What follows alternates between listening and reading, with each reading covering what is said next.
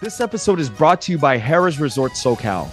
Nestled against a rolling hillside and just down the road from Palomar Mountain, guests at Harrah's Resort SoCal can expect gorgeous views, friendly staff, available night and day to encourage everyone to have a great time. When I was there recently, I had a chance to dine at California's first and the nation's largest Hell's Kitchen. And it's true, the beef Wellington and sticky toffee dessert are great. The restaurant is inspired by the hit TV show and features a menu approved by the Michelin star celebrity chef Gordon Ramsay himself. Hope to see you all at Harrah's Resort SoCal in 2024. Welcome to The Vietnamese. I'm your host, Kenneth Nguyen. Being part of a culture of nearly 100 million Vietnamese people in the world today comes with a lot of pain, proud history, and privilege. Join me as I highlight and explore the Vietnamese experience from all over the world.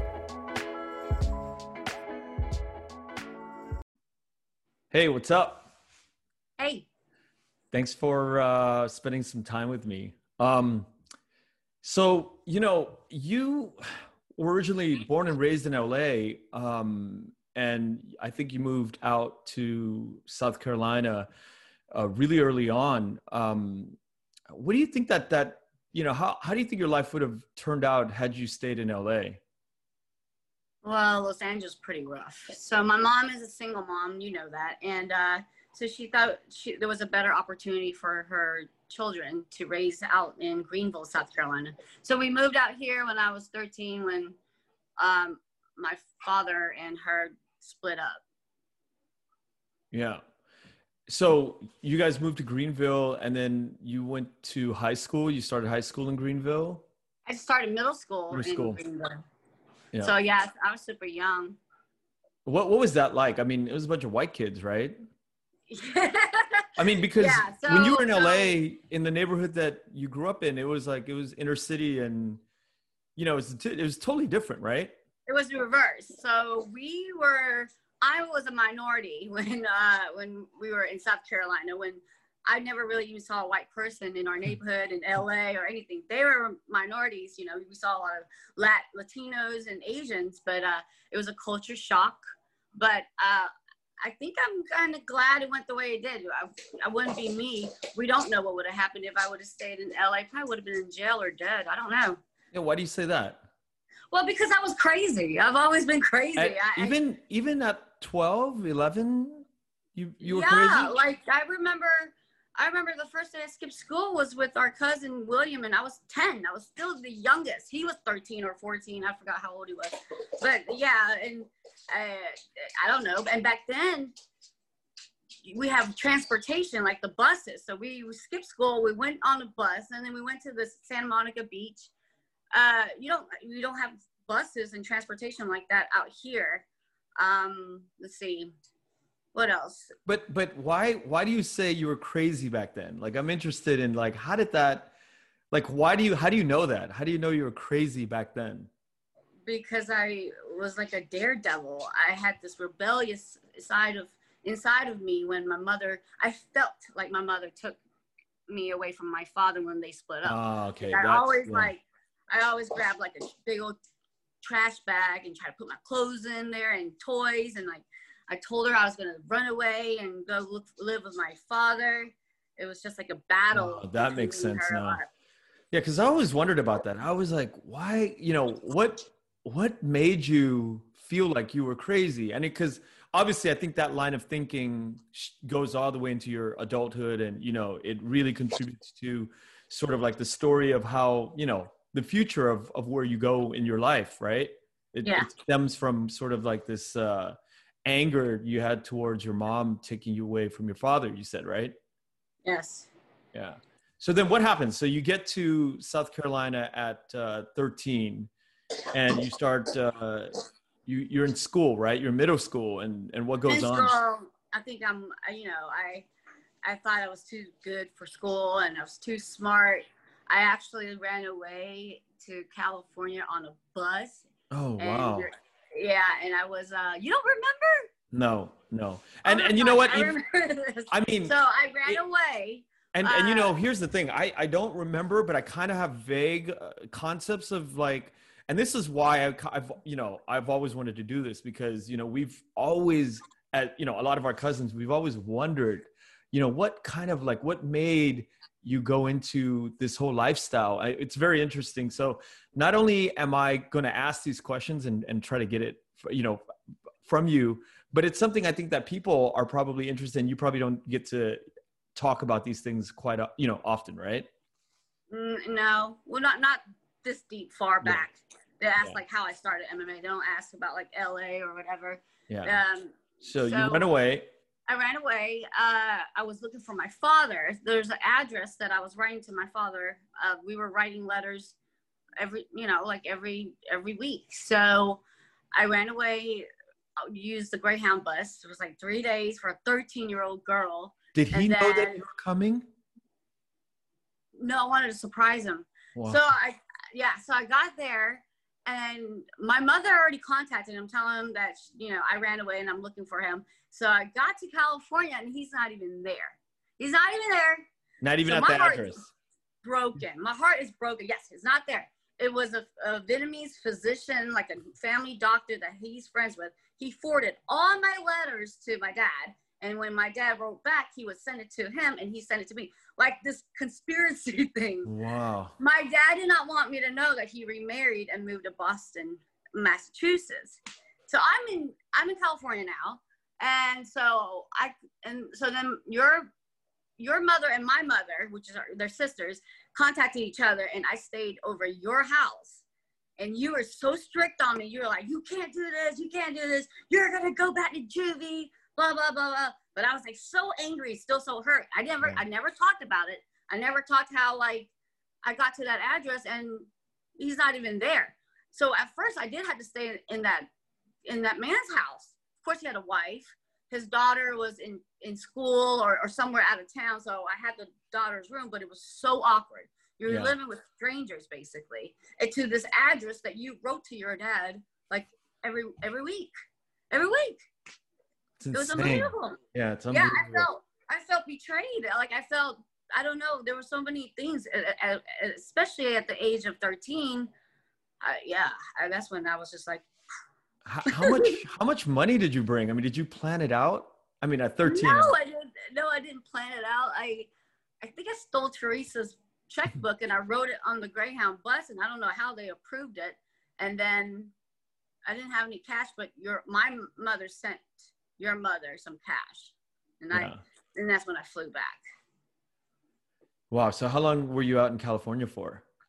Like almost two weeks. And did you get to talk to him while you were here?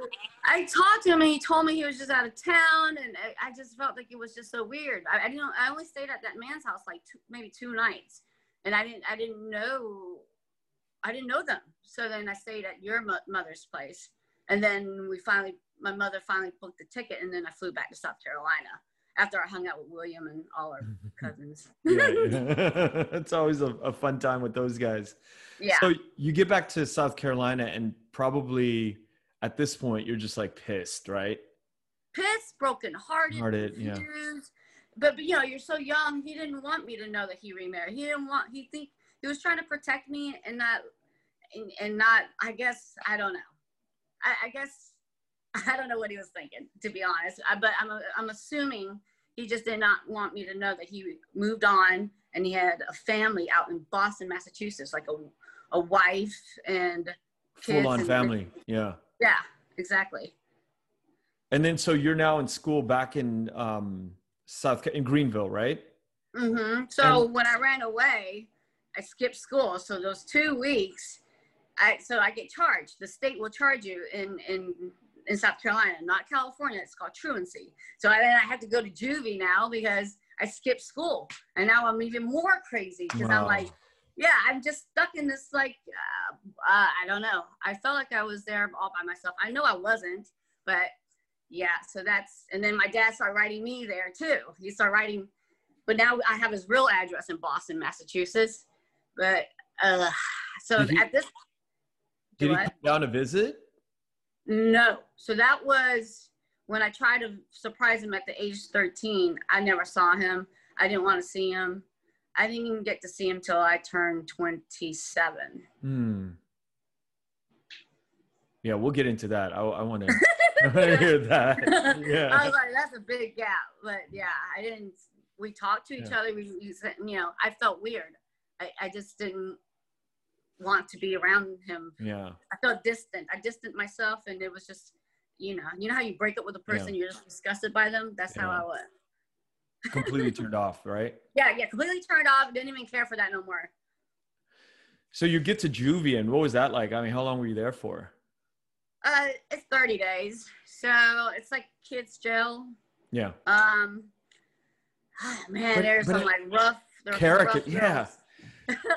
there's some rough girls in there when you first come in, and you're like this little Asian girl, and there's nothing but black girls, maybe one or two white girls, and uh, I think I got in a fight like my first two fights were black girls, and Teresa was always like, "Oh my God!" Teresa's my sister, your which is your cousin, which you're you're you're closer to. Uh, she was like, "Don't ever get in a fight with a black girl. That you know they're they're mean and they're strong." And I mean, I did pretty well. I thought I did pretty well. Yeah. Like, I mean, because you had so much rage, right? So Probably. I, I had so much, and I, I actually, I actually liked it. I like that thrill, that adrenaline. I don't, I don't like roller coasters. I don't like horror movies. yeah. So my adrenaline is the rush to fight. To fight. Yeah. yeah. And was that your first fight in your life, like when you got to juvie, or did you fight before? Uh, there was one little small fight in L.A. with a with a, I think she was like Hispanic.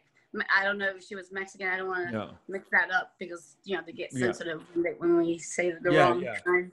So, I- I mean, how did I'm so like morbidly curious about you fighting because you know obviously that's you know your your your career, but I'm like I really want to know what happened in the early fights, like when you were a young girl, like with the with the Hispanic girl. Did you get your ass kicked? Did she fuck you up? Like, how did that go down?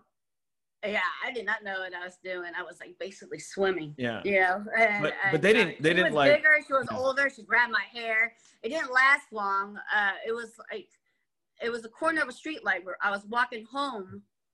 I was walking home from school at elementary school, and I think I I think I'm the one that started it. Instigated. I think I pushed her or something just to start a fight. yeah. Uh, how did how did that first fight in juvie start? Did you start that, or did were they? No, I did you? not start that. There was like this black girl was mad because her her black because okay, so juvie was unisex. Okay, Yeah. so there's boys there too. Whoa. Yeah, yeah, yeah. Well, this is in this is in South Carolina, and it's juvie. There's kids. I mean, you're under well, you're teenagers, whatever. But so yeah, there's you're gonna walk by guys, and uh, I think like the guy she was talking to, or I don't know how you date in juvie, was like hitting on me or flirting with me, and so she was she was super jealous, and she was working the cafeteria, and she was trying to like not give me my my my dish or my plate, and then we just got in a fight in the cafeteria, and uh, I guess they thought that I was just gonna be like a pushover or something, but no. and then the guards all jump in, or do they let you like brawl? Yeah, the, the guards pull us away, and I get in trouble because I just got in. I just got there, so they thought I started it, whatever. And then um, I just knew I just had to finish these thirty days. Yeah. So you so you do 30 days and then you come out, right? And then you don't start high school back up yet, or you go back to middle school, or I go back to middle school, finish middle school, and then start high school. yeah. So when does the craziness be like happen? Like It already happened. so it it's was starting. already happening. It So you start partying happening. more, and you start going out more, and Yeah, I just yeah, I did. I didn't. Yeah, it I the, the first time I ever felt like you know you would drink a beer or whatever Yeah. you thought you're doing what you're doing, but when I really felt that first buzz, like that numbness where you felt like you couldn't walk, I love I love that feeling. Like like drinking alcohol where Mm. Yeah. you could numb yourself. So that was a numbing part where I could just numb myself about my dad. There was a there was a lot of uh, you know, just things that you just you you hide under the dirt so far deep that you it's, it's even hard for me to bring it up to to talk about it because I have dug it in so deep. Yeah. I kind of like forgot. If if it's if at any time any of that's uncomfortable, just let me know, and then we can move on. But you know, I'm I'm I, I'm I'm always fascinated by the things that shape anyone to become who they you know become. So Yeah. if this you know that sand that pebble of your father's kind of like bailing out on you created this sort of like uh, future that you you you know you veer from or you you, you it comes from that pain. I i want to hear about it you know I, i'm very fascinated by what oh you're fine. You're not touching anything sensitive. Yeah. so then like there's a lot of drinking a lot of partying in, in greenville and you know that goes on for years right? Yeah i mean yeah. And then is there any fighting that you know that's that's happening during these years Well, in high school, uh, like I would- I would make some friends, like pretty girl friends, and then uh, like they would always get picked on. I always had their back. So uh, I remember I had this boyfriend that cheated on me, and I, you know, you didn't blame the guy. I, I blamed the girl, and I beat her up. And I remember Tiffany Norwood was one of my best friends, was like cheering in the background. and this was like at school or This what- was at school. This was like um my sophomore year. Uh, you know, I was waiting for her outside because she always come out. We're over here, near the vending machine. I just I was waiting for her, and and uh, I just beat her up. And then we got in the getaway car because Tiffany Tiffany was a junior, so she was driving. Got a getaway car. I just left the scene, but it was still in school campus. did you get in trouble for that and then I got in trouble when I got back the next day because you know they he said it was me, and I I mean you can't hide that. There was a whole big crowd, and I actually liked it. I yeah I did. Well, I should have blamed him for cheating on me, but you blamed the girl because you're you're immature, don't know, you're yeah. dumb, you're stupid. You know, it's I wouldn't do that today. Of course, yeah, of course. Wow, poor, poor girl, huh? Oh yeah. Did did you did you at any time get involved in um, high school sports to get all that energy out, or I played a little bit of volleyball, and then there was a, I got, I think it was like Spirit Week or some a charity thing, and it was mud wrestling, and I took down two girls that were bigger than me, and then that was it. But we were just trying to raise some money for like this. I don't know. I forgot what kind of. It was a week or something. It wasn't a sport because mud wrestling is not, you know, it's not real. But one of my guy friends had showed me this one wrestling move, and I did it on two of the girls. oh wow, Yeah, just to raise some money for charity. were were you ever um, did you ever experience like uh, racism in um, in South Carolina where you're from?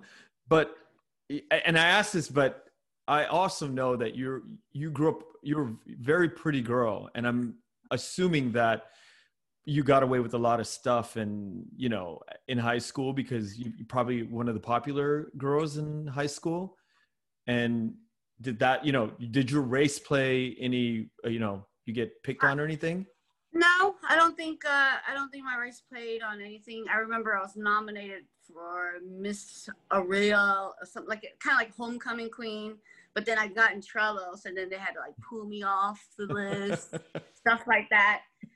I didn't start getting fighting until like I found out it was legal to fight. When I found out there was a way to, to fight and not get in trouble, oh my god, but it that, was like a dream come true. but Like, that I did was not much Know you could, I did not know you could just fight. I thought there were. It was just a, a a guy thing. I thought it was like a male sport. It is predominantly a male sport, but but yeah, when I found that out, oh yes, I I found a new hobby and I fell in love. It made me it made me quit everything. It made me quit smoking cigarettes because I used to be a smoker. Like I i I remember was that smoking cigarettes. Yeah, I was smoking cigarettes. Like I started young, and then I would throw it throw it away, or like I would start it back up again.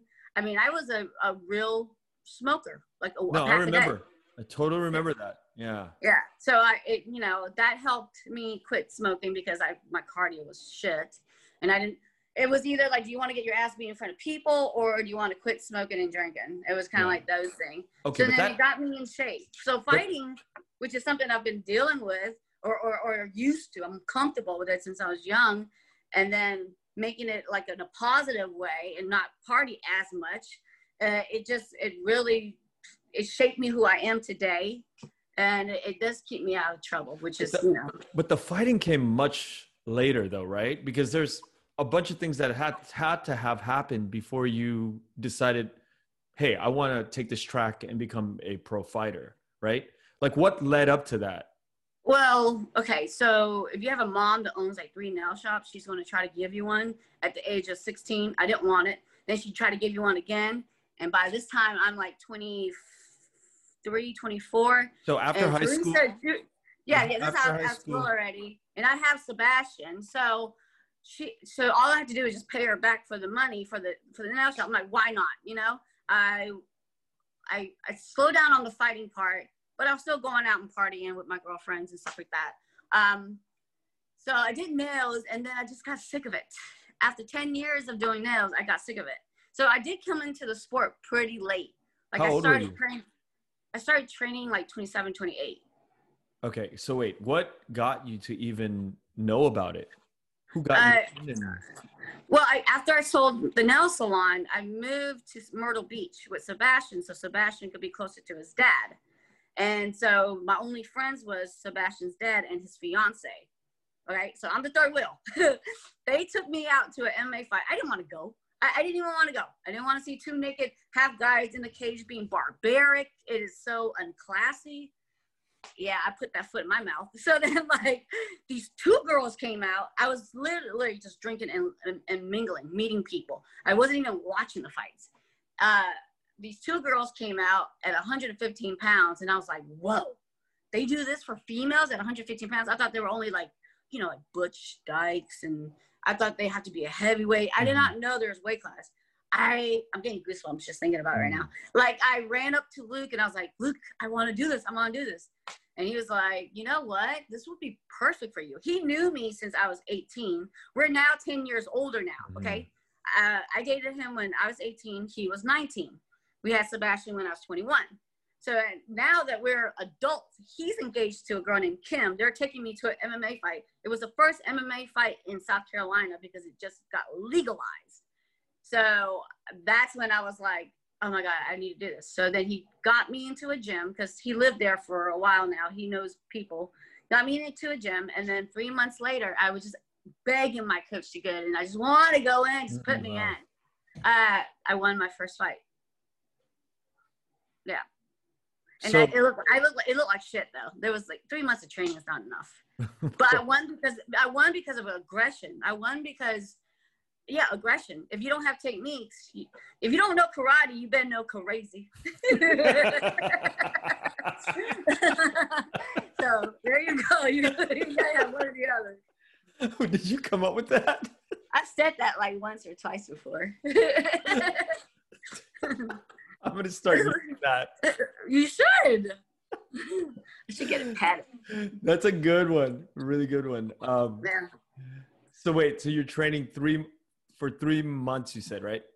Three months. What what So th- what did you train? Like how many hours a day? What kind of like training did you do?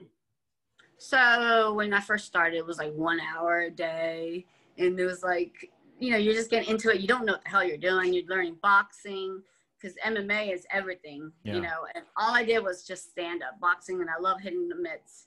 Uh, I didn't even know how to throw a kick yet. Um, I definitely was still. I think I was still smoking a cigarette. I remember getting a phone call like, "Hey Andy, can you fight next weekend?" And I literally like put down the cigarette. I mean, I cut down, like cut back. Yeah. And I was like putting it down. I was like, sure. And I was like ashing it out, but I, I still won. I, I was tired of shit, but then I, I still won. And that's when I realized like I really got to quit smoking cigarettes. And were So you thinking? Were you thinking about like tr- like really going pro at that time? That early? in No. No, I was thinking it was like a new hobby. So my hobby before was like shooting pool or something. Uh, but yeah, for fighting, it was like a hobby. I didn't think about turning pro until I, I didn't realize I got my foot in the door so fast. There weren't hardly any girls in in the sport at the time. And then when you have the looks with it, it it just I'm sorry to say it, but it's true. Sex sells. Mm. If you're an attractive girl, it's gonna push you in through the door a whole lot faster. So then I started getting sponsorships. Like people wanted me to wear their furniture brand on my on Mhm. my gear or something. That was the first one I ever had, and I just thought that was kind of weird that somebody noticed me. And I'm like, I already like getting sponsored. You're getting paid as an amateur with the banner. Just all that. Mhm. All you have to do is just wear their logo. So yeah, I started charging five hundred dollars for a logo. Or like you know, That wasn't enough to to quit working at the nail no, salon, I was right? still doing nails. When I moved to Myrtle Beach, I was still doing nails part time. Yeah. And then so how did it escalate in terms of the training and how many hours you were spending at the uh, tra- with the training?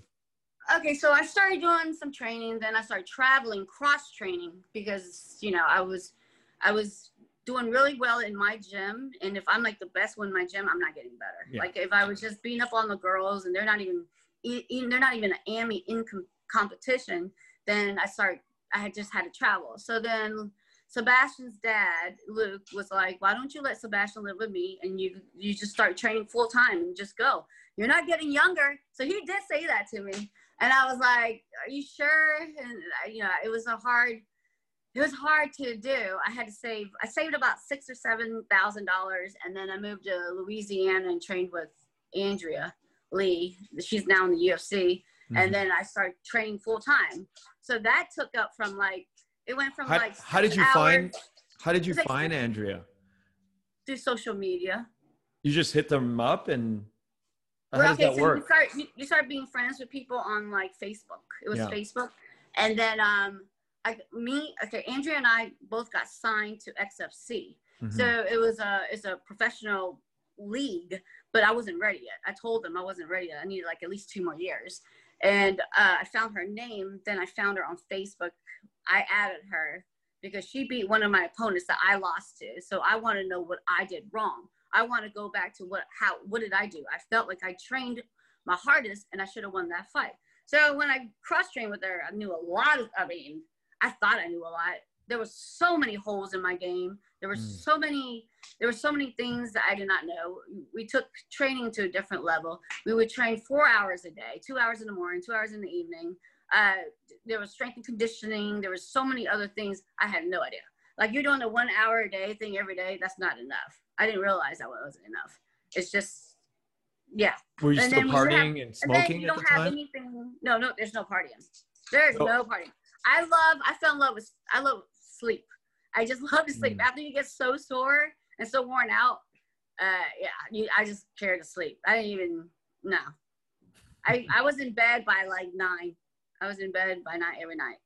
I just wanted to, I just wanted to improve and I just wanted to fight. And I just, and, I, and it was worth it. It wasn't worth partying because if I partied and I had a good train the next day, I would throw up. okay. So you, you decide to go and train with Andrea where again? It was in Louisiana. Okay. So in Louisiana, but like, okay. So you had six, seven grand saved up, right?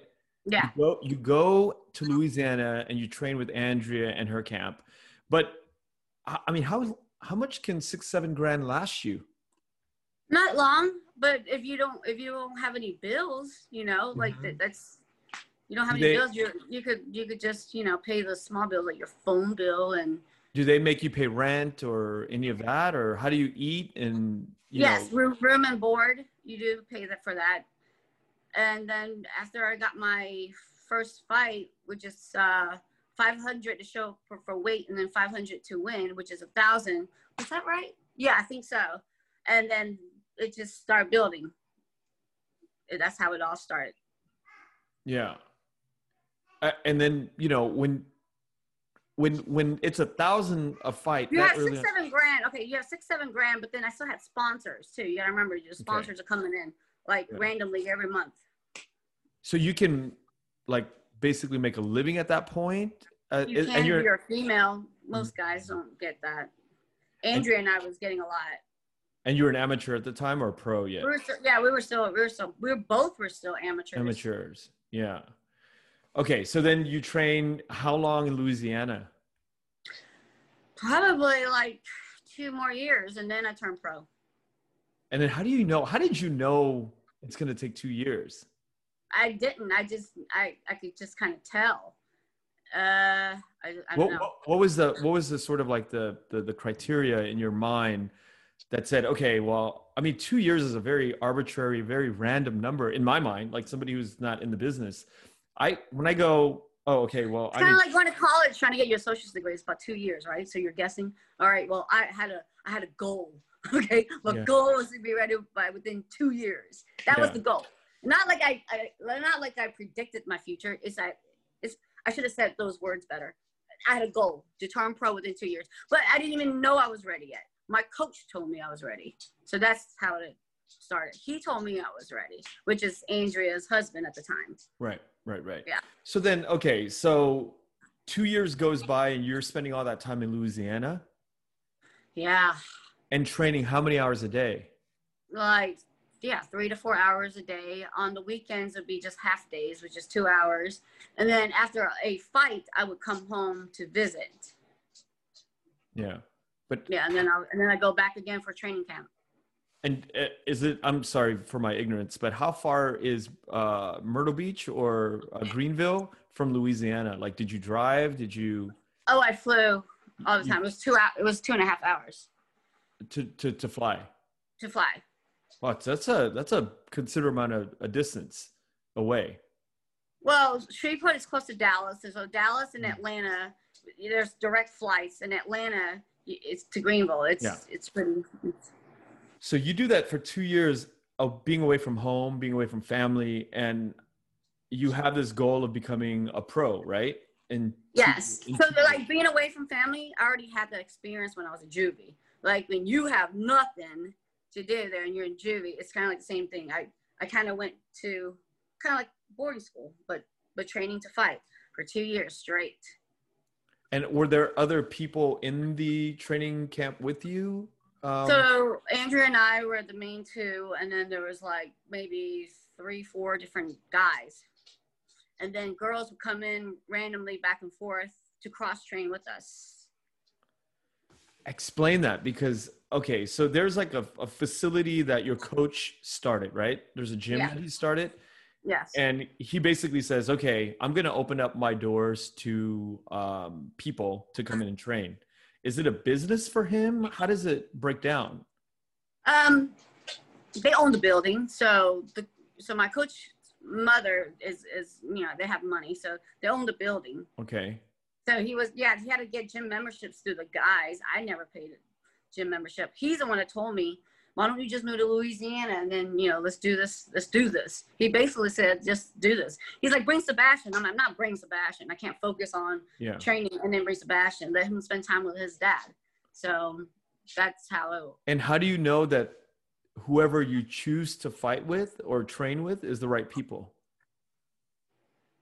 You know what I mean? Just- How do you know? How do Uh, you know that there's like not better training camps? Like what what goes into the selection process of that particular training camp? Well, me, okay, Andrea and I are two different weight classes, so we, we will never fight each other. Okay. She's bigger than me. So that's one thing right there. And I, I don't know, you either have a connection or not. You, you're going to find a connection. If you don't find a connection, you just, you just move on, I guess. But how do you know that how do you know that they're the best at what they do uh, at training you? Because do they have a Well, prior if you record? improve and you start learning, Mhm. like like you're like, oh, I could have did this, and they're like, yeah. Like when when the coach is trying to show you your your your flaws instead of like praising you for your for all the good stuff you do. Mhm. Like I was getting my butt like everybody was like ass kissing me. They they just wanted me in the gym. Uh, It's kind of like uh, it will it will give them promotion, like free promotion if I trained out their gym. But like Donnie didn't have the coach, he did not have a problem showing me my flaws and working at it and worked at it and worked at it like daily, daily, daily until it's like in my brain Mm. where it's memory. It's just yeah, m- muscle memory. And, and what made Donnie so good? Like, did he was he a fighter before or? Yes, he was a fighter before, so he retired. You know, you, you have to retire sometime, and he's just good. I don't know. I mean, he's he's crazy too, but he's really good at picking out flaws, like little knickknacks of your opponents and what to do to your opponent, what your opponent's going to try to do to you.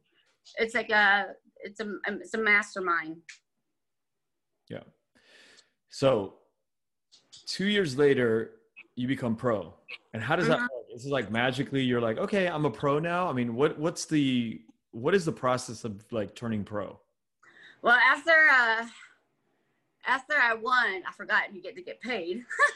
so they're like, "Andy, you got to go get your check." I'm like, "Oh yeah, I forgot I'm getting paid now." I was excited just to win. Wait, wait, this And, is your uh, first fight, you're It saying? was, it was um, what? No, this is your first fight? first pro fight. First Like I, I forgot you get paid. So I was just excited, and it was just a new a new feeling again, like the first the first time you fell in love with it. So it all started over again. Okay, what was who was the opponent? Like what was that like? That first time? Uh, what was her name? I forgot her name. She was 0 and 1, so I was 0 and 0. And um, I remember I was down two, three rounds because she took me down but didn't do nothing to it. And I needed, we were on the third round and I had to finish her. So I finished her with a TKO knee to the face. What, what's your, um, what's like out of all of the fields of, of MMA, what's your strongest one? I don't know. Uh, you know, I, have fought so many people. I've, I've fought, uh, you know, when I was amateur, I had over 30 fights already, including MMA, including boxing, including Muay Thai, including kickboxing and jiu-jitsu competitions. I've had a lot of experience. So like I've met people that had way better ground game than me. I've met people that had way better stand-up game than me. But it just depends on the fight, depends on that night, depends if something's bothering me too. Because you could be physically prepared for a fight and you could train six to eight to ten weeks for this particular fight. But if you're mentally not there, it's not going to work because 80% of the time you, you have to be mentally ready. It's weird. Like you could fuck up by just having like self like self doubt or, oh. or, or or anything like that. You would be your worst, worst enemy. enemy. Yeah. yeah. But how could you how could you um prepare for the the mental side of it? Do coaches go over how to prepare for the mental? No. I guess you just have to find it within you. Like you can't teach heart, you can't teach that part. And yeah. there was no psychology training uh, a class mm-hmm. or anything like that. What, what were the some of the things that would get you down, that would throw you off? Uh, I would be like, gosh, I hope my cardio's like when I won the belt. And then when you win the belt, you have nothing but five rounds for the next fights for you to defend your fights. I remember being in the backstage. I was like, I hope I have cardio to, you know, to fight this girl five rounds. Uh, you were there. Um, it was in California.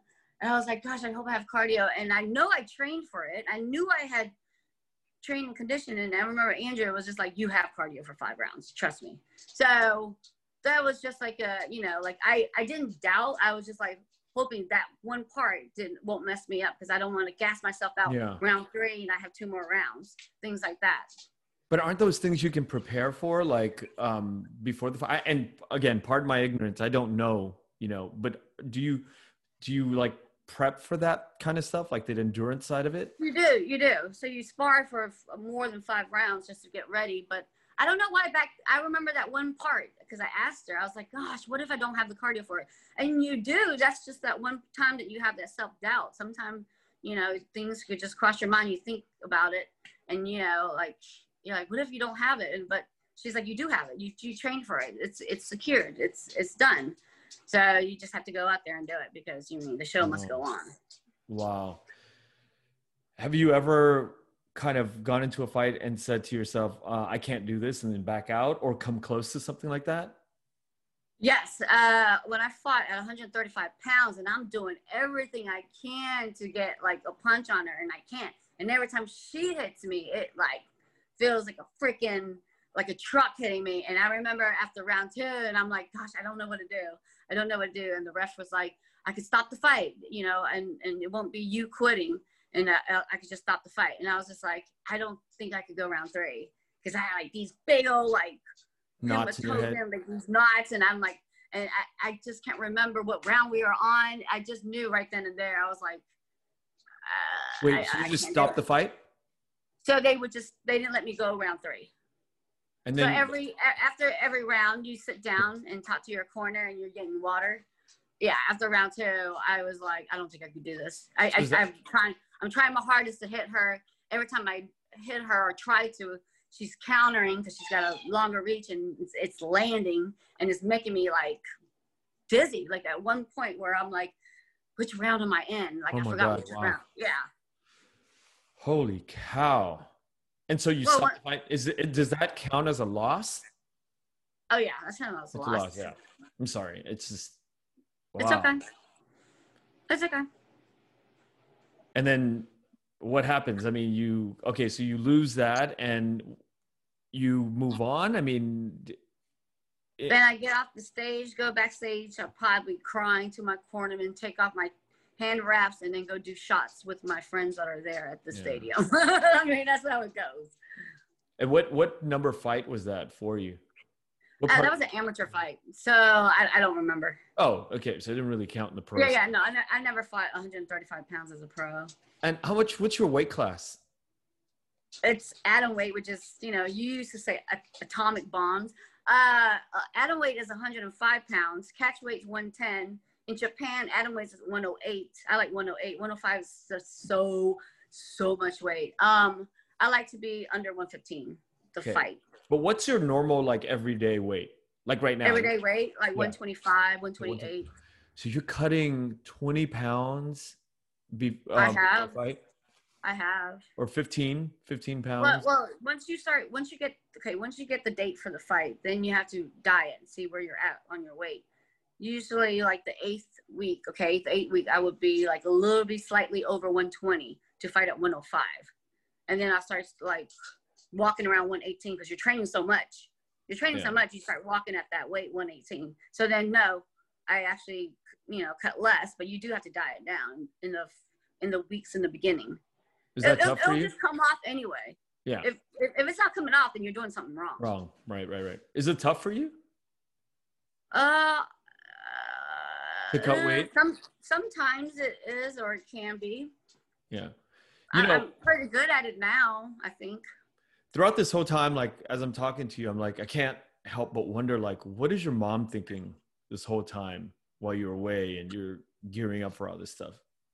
Uh, she always pray to God, and she tells me to eat jer- eat beef jerky and pray to God I will win if I just eat the beef jerky. And I can't eat her beef jerky because it's really high sodium, and that means it's gonna make me way heavier.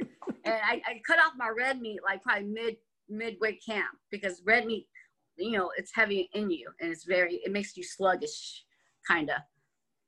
I mean, that's a real fact, huh? Like you can. Well, to- you for my body. Yeah. For my body, everybody's different. Yeah. Is your mom encouraging? is she a typical Asian parent where she wishes you didn't fight? My brother showed her my first amateur fight. I won, but she's I won and she's crying while watching the YouTube. And my brother's laughing and he told me about this that you know she was crying. The first time she came to my fight, she brought a priest, a father, and they blessed the cage. Oh my gosh.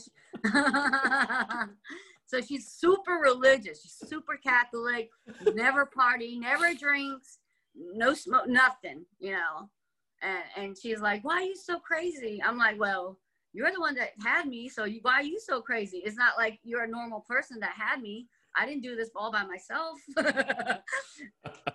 no. She brought a priest to the event and they both sat and they both watched the fight. They blessed the cage. Yes, they yeah, they watched the fight. Classic. Yeah. did, did you did you win that fight? I lost a decision, but it was Okay. fight of the night. We won fight of the night because it was the most. We had gr- bad, uh, bad blood. Yeah. So it was like just a brawl. Uh, yeah, and uh, we won fight of the night, and she was just like, "Oh, Joy, Joy, Joy," you know. and she said, "I will never go." You know, she's she's like, "I will never go to another one." Never. Go. I'm like, "You shouldn't." And I'm like, from now on, I always tell the security people, "Do not let my mom in." Like, she, she, I, I don't, I don't want that in the backstage, and I don't want to worry about her mentally while I'm back there trying to get Yeah. prepared for my fight. That's did why the- I, I don't let her go. Yeah. And she's never been to a second fight? No, she's So- only it on you know YouTube or Yeah. Facebook. Or. Wait, so did that first fight with her there affect your performance? Oh, kinda. It did kind of bug me because she was there. I just didn't. Ugh, whatever. Yeah. Yeah, What- it kind of did. I'm not gonna blame it on her, but I didn't want Yeah. her to be there because it was. I knew it was going to be a, a really a good fight. yeah. Was it a local fight? It was a local fight in Greenville. Yeah. That is a trip. Bringing the priest out, blessing the cage. To be so religious, she's also superstitious. It's the weirdest combo. That that goes hand in hand, though. Believe it or not, I guess. that, that goes hand in hand. Like a lot of uh, Vietnamese Catholics, they're not supposed to believe in superstition, but they do. yeah, They they, do. do. Like how the bed is facing the door. The window, like- yeah, Yeah, yeah. Don't take pictures with three people. Two people. She yeah. told me I lost because I took a picture with my coach and somebody else. It was three people, and I was like, "Wow, mom, I, that's unbelievable." It really. oh boy. yeah, that's crazy. So, okay, so you are now in Louisiana. You turn pro, first fight. Um, and how old are you at the time? I'm old. I think I'm like 28, 29, 30, 32. 32. Okay, so at 32, you're feeling still good, right? Yeah, I've Yeah. had I haven't had any injuries. I At haven't 32, broken yeah. my arm yet. I want to get to that. That that's like an epic, epic story.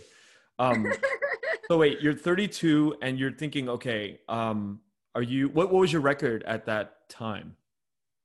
well, I was want to know because. Sorry. Did I lose you? Yeah, yeah. You, your video. Um. So I was one to know. Wanna 'cause I know, okay. Pro. So that what do you? What's going on in your mind at that time? Like you're gonna have a long career, or or does 32 kind of affect uh, your mentality? Like how much? I was thinking to myself, I was thinking to myself, man, like 35 is around the corner and I'm going to have to retire soon. So I was like, I want to get some more fights in. And then my second fight, it was like a total robbery. Even the people, it was a televised fight. And even you could hear the people, the commentators are like, what? So now I'm like one and one. And then What does that do to you? That first uh, pro pro loss. Does it drag you down? I, I thought I won. The referee even had like my hand up because he thought I won, but then they, they announced the name again. I, it sucked. I was kind of depressed. Uh, that was the only thing that could get me down. If I ever lose a fight again, it was it was gonna make me depressed. It, that's the only thing that could make me down. Like I was always a a pretty cheery, happy person. Like no none of that, you Mhm. know, none of the negative stuff or anything like that. I didn't party or anything like that. I just that would just make me sad, and it did Yeah. make me sad. so you you experienced that loss, and you go back and you you train harder, and you lined up another a third fight, Yes. Right? And then so, how much time in between the second and the third fight? Do I take a break? Yeah. I can't remember. Maybe like a month. What? You, Maybe a break a month. Is that typical in, in the fight world to take a a, a, a four week break? Uh, I like to take my breaks. I thought that's pretty long. If you don't take it long, then it's going to go two, three months. Wait a minute. Let's And talk I about would, this. I would go home for like two weeks or three weeks or a month. Then I have to start over because my cardio is not as good. Okay, I have to- so all these like pro fights, right? Like you see at the at the you know the UFC level, these guys are not fighting very often. They like these big fights are happening maybe like two times a year, three times a year. Yeah. They don't have fights in between those, you know, right? The big fights. So I've always thought that you have to take maybe three to six months off per fight. You take three to six months if you're like injured. They're still in their training because your training partner is going to need a fight. They need their bodies. You know, there's training partner. To, somebody still has to fight. So you're still you still have to train. You don't want to start back up where your Mm. endurance is down, your your stamina is down, and you have to start back up again. It's just like even when I go on vacation, I still have to work out. I, So there's I no- there's no hard and fast rules about like how many months or weeks you have to take off. no, so- it's totally up to you. Hmm. Wow. So a month later, you're back at a third, a third fight. Yes. And how do, how do fights come to you? How do, how are you offered? Like, do you have to, is there a booking agent? How does like all that back end work? Uh, first, Donnie was getting me the first uh, fight, and then my second fight, and then the third fight. That's when promoters start to find you, your email address, your social media. They're they're going to contact you. So Are there like scouts that show up to these events or, recruiters, kind of yeah. matchmakers, recruiters, stuff like that. Ticket sales, all all those counts. Okay, so third fight, what's the money like at that point? You know, I'm very interested in the money side of things, right? The business side. Like at the third fight, like are you making a living yet? Are you fighting, you know, and I think my third fight was. I think my third fight was 750, 750. So 750 to show up on weight, 750 to win. I think it was my fourth fight when I got to a thousand thousand. So it's fifteen hundred and like two grand. How do you make money in between that? Like I, sponsorships. I mean, I that's what you did. and how it's much just- how much do you make through sponsorships? equivalent or sometimes even more. There was people that would like um, like sponsor would give you 500 that month or 250 for a small logo or for you to plug them in one of your videos or or whatever you how you market yourself. Um, selling T-shirts and I, I don't know. Andrea and I just made it through. We didn't have any bills. I mean, we, we, we stayed in the gym. We basically Yeah. lived in the gym. We only had a phone bill. and if if that was that little money for for somebody like you, I can't imagine what men go through, right? Because they're not yeah. getting. So like, yeah, most men don't even start up that high yet, unless What- they're like, how do the men survive training and pro fighting and like what do they it's it's always been a, a mind-blowing thing for me on how people survive in the fight game it's like some actors to people, yeah, a lot of people, a lot of the guys are still part-time jobs. They still have to work, even as a pro fighter huh even as a pro fighter. Yeah. when does it get good like how how long and what what do you have to do to actually make like big money like Um, what does it take to get to the big leagues It takes a lot. Uh, I mean, UFC pays the most, of course, and then Bellator's up there also. Uh, I don't know. You better just have to manage your money correctly. correctly yeah Yeah. it's not a money I, am not. I'm not like my sister. Like my sister buys brand name things like Coach and my, you know, Michael Kors and all that stuff. I'm. I'm not. I'm a basic bitch. Mhm. Like I love coffee. The, the, the thing I run up a tab. Okay, I'd rather run up a tab than her. Her. You know her. I I would spend more money on alcohol drinks than her spending on a purse. Like my tab would never be over three hundred dollars by myself. No, you get what I'm saying? yeah i do So like, so I didn't spend a lot of money. I was I was low key and I and I didn't even go out that much. Yeah. So, you know, I've always thought about that for you. You know, um, did you do still do nails at the time? And, you know, you found a shop in Louisiana and Shreveport to, to work part time at, or never worked a day in Louisiana. I mean, I did when I was fighting. That I never did nails though. yeah. Right when I moved and right when I went straight just for that goal to turn pro, I, I haven't done nails in a long time. So your third fight, you go now going into your fourth fight, like um, fourth, fifth, sixth. I mean, it's probably becomes sort of like a normal thing, right? Like you're doing the thing and you line up fights and what goes on through your mind about, you know, the future? Where, where, where do you want to be? Where, where are you heading? I know I was gonna do one fight at a time. Uh, by the fourth fight, they were trying to open a women's division with King of the Cage. The King of the Cage been around before the UFC, and and so um, the owner was asking me, "What will it take for you to fight for me?" He's already asked me before, and I didn't want to uh, sign with them for some reason at the time. I don't remember what it was, but uh, it was a title fight, and I was like, "Sure, I'll do it." So then I did it and I won it. And then uh, I was the first pro Vietnamese female fighter. Uh, that, that was kind of cool. And then ah, then I realized I have to train harder now because now all my rounds are five rounds. I started getting like, damn it, man. it was getting fun, but then now I'm a champ. I'm like, it's hard. It's kind of like you being in school. You get an A, great, but now you got to get straight A's. Now you got to keep up with that A. Mhm, You know how mhm. hard that is? It's Yeah. super hard. Yeah. So I, I never knew that. Every champ always has to go five rounds, If it goes to five rounds, unless you finish that Yeah, person before yeah, five yeah. rounds. but it's always Yeah. like that. So in order to defend your, your title, you have to go five rounds. You have to go five rounds. But otherwise, it's rounds. just otherwise it's just three rounds. It's always just three rounds. It's always three rounds. Yeah. Ah, never knew that. Normal fights are three rounds. So every time that there's a five round fight, it's for a title. Yes. Or if you're in the UFC, if you're the main event and it's not for a title, they make you do five rounds. Got it. Got it. Same pay too, which kind of sucks. But you're you're the main card, but you have to do five rounds. Yeah.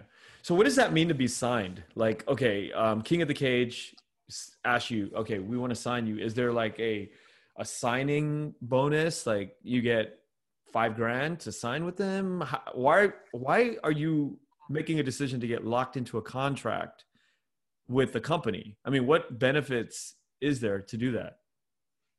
Uh, uh I don't know. Uh, I guess a free agent isn't as bad either. But he wanted. I mean, I, I held the title now, and I had to sign a contract. I didn't have to have to. So we did three at a time. So I, I you know, I signed for a, a three fight contract, and it was we were doing really well.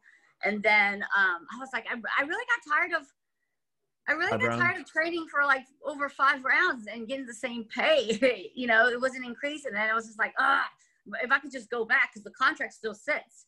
Even if you're not the champ, you will still get paid because it's on the contract. And I was just like, shoot, you know, uh, that was one. And, and how much, how much was that uh, for a three fight, uh, you know, how much money was that per fight?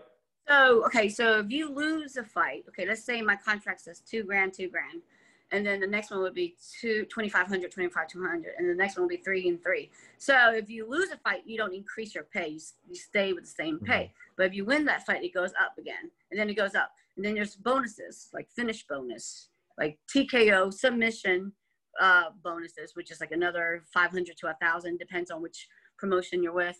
Um, King Cage treated me well. They always paid me over. He always he just he always wrote me a check over. So you, you can know? potentially see checks for like three grand, four grand on a fight.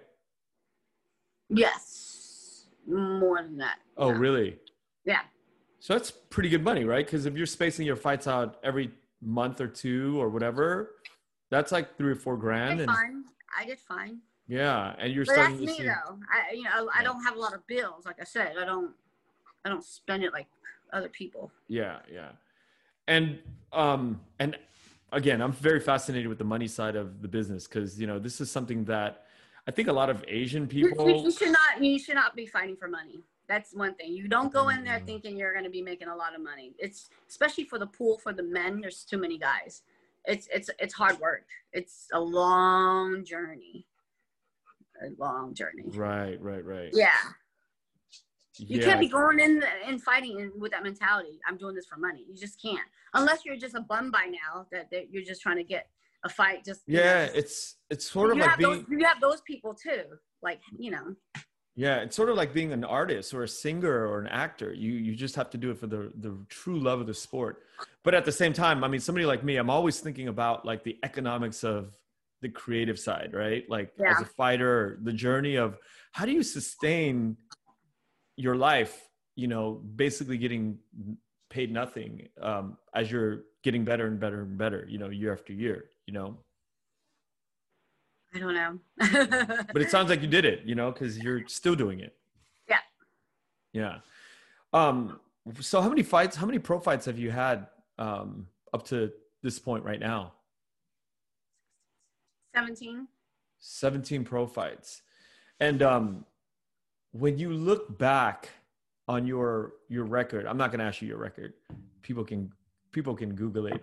If when you look back on your record, right, um, and you think back on what you've done, do you think a lot of that has anything to do with like who you picked to fight, or do you think there's like so many different things that that are the the uh, that produce that kind of outcome, or is it really like a strategy or a game theory thing that you can sort of kind of like you look back and you go maybe if i picked different people or if i did this or did that like i know that the training you probably give it your all right? But are there other things that you feel like you could have influenced the outcome of your record?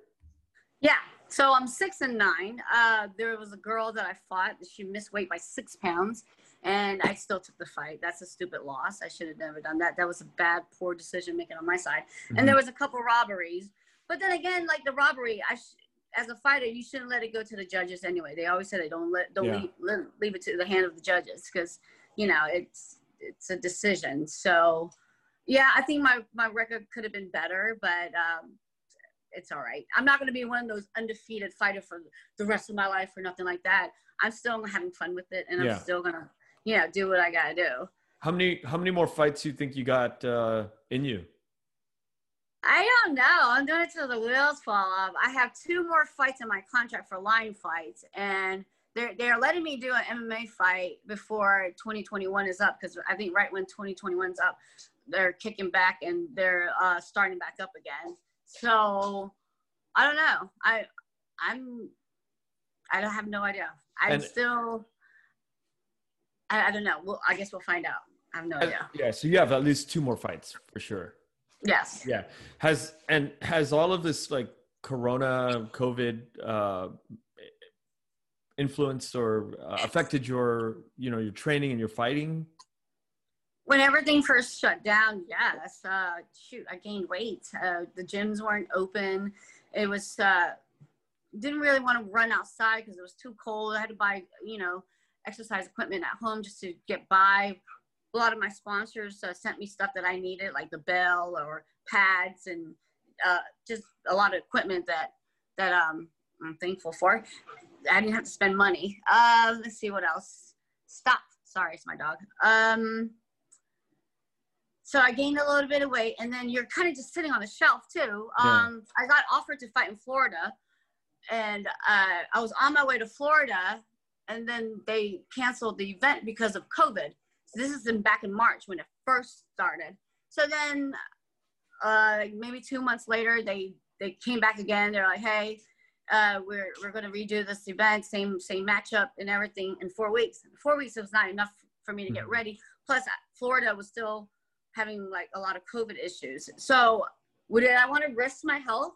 Eh, that's another thing too. I'm over 35. I don't want to get sick with coronavirus in Florida. yeah It's not worth the risk. Uh, so I rather I sat out on that one. I never even sit sit out from any of my fights, but I had to because my health is big to me now. yeah You have to loo- look at it as a longe- longevity of your fighting career because Yeah. now you got to be more careful. it's not of even being- about the record instead yeah. of being yes instead of being reckless, Reckless, like yeah. i was before yeah and not care you should care i should care yeah what changed that what would make why do you think that now well i, I really didn't want to get sick Yeah. I, I don't want to get that covid i i don't want I, I believe it's real and i just I, it wasn't worth it yeah i want to fight i, I want to live to fight another day Yeah. So I have some questions about sort of like the mentality, right? Like, what are some absolute must haves as a, a woman in the fight game? Like, what kind of qualities do you have to have? uh, i don't uh i think you should be able to speak well Oh, really? Wow, that's that's surprising. I mean, you don't want really a girl that doesn't answer. have good grammar, you know, like, yeah, I mean, that, that doesn't have good grammar. That's so I- I counterintuitive. uh, the, the answer that you just You- gave, that's like the first answer you gave. You must speak well. I mean, that's like, why? because fighters are known to be dumb. They've been hit a lot, and I, I'm a I matchmake for King of the Cage also, so I play that role. And I've talked to fighters. They're people that are like, they they just seem so um not there, not Out of it. intelligent. Yeah, yeah, like they had no other choice. Like in that their choice was to fight. Now I didn't live my life like that. Uh, I had a nail shop. Like you make a lot of money doing nails. Sorry, it's it's easy. It's actually way easier, and it's consistent money too. You don't get your face bashed in, but it's one of those things that you know. It's not. I didn't. I didn't have to fight. My mom thought I had to fight and I needed money. And no, mom. I, Mm. and I told her as an amateur, you don't get paid. That's when she was like even more jealous. She was like, oh my God, that's even worse. Um, All right. So speaking well, that's a really good answer. What else? What other some like things that you gotta have like inside of you? Uh, you gotta have heart. Um, you you've just you gotta have it. I don't know what to say about that. Hmm. You gotta have heart. You have to have it in you. You have to know that you're about to do this in front of you know thousands or millions of people. Uh, can't have stage fright. Stage fright. Yeah. Yeah, no stage fright. You gotta love. You gotta love the fame. You gotta love the spotlight. Then. Yeah, you gotta love. You gotta the- love it. The spotlight, yes. I remember there's this guy that was undefeated as an amateur, and I didn't have a great record. But he told me that he wished he was like me because he feels like a zombie on the way to the cage. Like he hate that Mm. part. I love walking out to the Yeah. cage. Like that, I love it because that's the adrenaline about to build up. And like like I get happy. He Yeah. he said he wished that he could be just sedated and then put him in the cage and then he started fighting. That's what he told me, and I didn't even realize how big of a deal that was because Yeah. I enjoyed that walk. What about having a rage, a, a, a point of where, like Tyson, or you hear all these fighters sort of have this sort of troubled past and you know childhood that's very difficult, inner city stuff, and they have this fire that they bring to the fights. Is that something that is necessary? And not to me, not to me anymore. Like as an amateur, when you didn't have a lot of technique, you kind of use Hmm. that anger Yeah. to to to fill in those spots. But you can't fight angry. Uh, you do that, you're you're gonna wear yourself out. It's an emotional sport, and you. I, I don't use anger. I use aggression, but you gotta replace that Hmm. With technique. with technique and aggression, not anger. Yeah, that's that a very yeah, it makes perfect sense. It's a really clear distinction actually. Because when you think about it, you're like, maybe what got you to the ring in the first place, the fights in the first place was this anger, these all these unresolved issues um, from childhood, and then you pick up a bunch of tools tools along the way, like Exactly.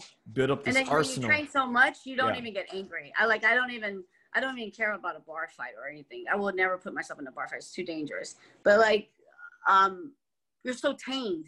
You're calm. You got it all out in you already.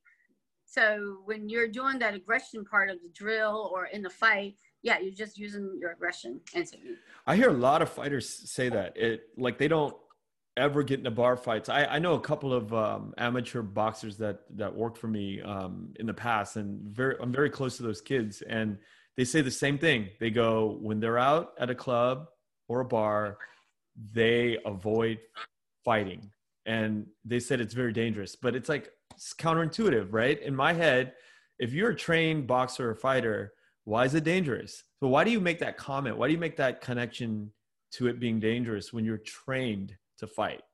Well, because there's there's chairs, there's cups, bottles, beer bottles could be thrown. There's too much thing going on. You're you're programming your head already how it's supposed to be. Hmm. That that that scenario, the environment is not safe. That's all. So you're saying that in a And, bar and you don't want to get in trouble because you're the one. You're the trained fighter. You you would get more in trouble. yeah. But I mean, on the dangerous side, because you use the word dangerous, I've heard other people. Because a beer bottle, I don't I don't Yeah. want a beer bottle. You know, I- or get cut. I just don't want to cut. You can't train tomorrow if you get cut today Yeah. or tonight. Got it. Got it. Um, you'd mentioned that you uh, you matchmake for King of the Cage. You said. Yeah.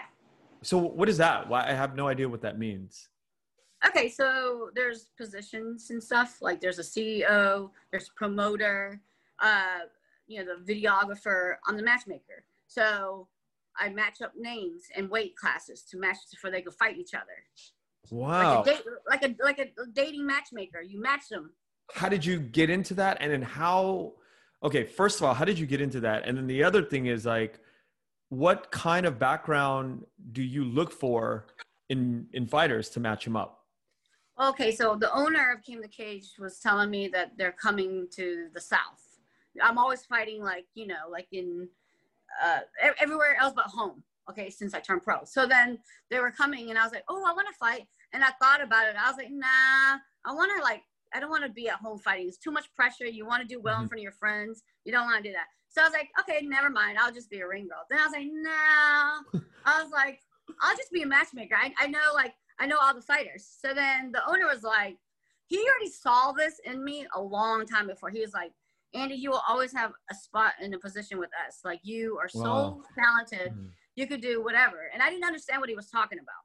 So then my first matchmaking job, uh, which is I think is harder than fighting. It is because you're you're talking to these retards sometimes. Some of them are just so they they, they, they can't they, they they're just yeah grammar and intelligence their IQ it's just all that. It's just it looks bad. It's it's very stereotypical why people think fighters are dumb and I understand Mm. why now. And it makes you feel dumber too when you talk to them. But uh that so that's what you do. So there's a job for a person that matchmake you you have to like a booking agent right? Kind of like a booking agent. Yeah. Yeah, and so you have like a Rolodex. Uh, you have a, a roster of different a roster of people that makes sense, like the distance, travel distance, because we we have to pay that. I have a budget to go by. Like Okay. the fighters can't be too far from each other. Okay, and then all right. So you have these two fighters you have in mind. You make a call to each fighter. Like, what is the conversation? How does it go down? Uh, can you fight on this date? Would you Okay. fight so and so? Do you? How do they know? Do is there ever is there ever a scenario where they don't know who they're fighting, or they always do know who they're fighting? They kind of do, because and then you- there's Google, and then there's Facebook, and then there's Instagram. You can find anything, anybody, anywhere nowadays. Yeah, and then so you offer them the money. Yeah, then I offer the money. So I am so I matchmake amateurs and pros also. You don't offer amateurs money, but you could try you could offer them um, travel paid and hotel, of course. But for the pros, yeah, then you have to negotiate with the, the with the contract. And you're doing all of this? You're doing all the Yeah. negotiation? Wow. I didn't know that. I didn't know that you were part of that side because I saw you um, begin to do commentating. Okay, so Colton, uh, the guy I'm dating, okay, so he wanted to do a kickboxing amateur tournament. So I I contacted the owner. I was just asking a question. He's like, I need you to come on and do the commentary. I'm like, fuck. Yeah. Because you go, because you know, I speak well. And uh so you know, he's like he, uh, he wants he wanted a female to talk about fighting. I have a lot of experience. I fought for him when when I was an amateur. I've been on that tournament style of fighting before too.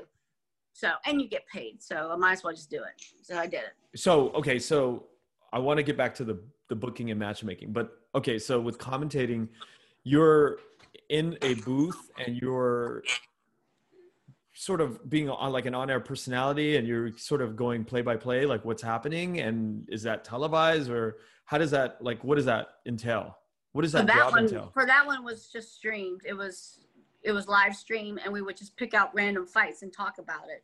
And then my like co-host person would ask me, "What would you do, Andy, if you were in this position? You're down two rounds, blah blah blah blah." And that's pretty much it. We God, go into sounds like so Yeah. much fun that, that's like a real next career thing right It, yeah, it can be. I mean, there's a there's a pretty girl named Laura San- Sanko, and she quit fighting, and she she does all the UFC uh, interviews. Commentating. Super, yeah, she's super hot, but she she speaks well. yeah what what um laura sanko what what was her um how long did she fight for she didn't fight much. She only fought, she only had like two pro fights. I think she was like one and one or something, Okay. or one and zero. It wasn't much. She's she's a really pretty yeah girl. Like she she should be on TV, and she is, but not fighting, just interviewing fighters because she know the she know the moves. Yeah. She knows like the positions. She knows the, she knows a lot of things.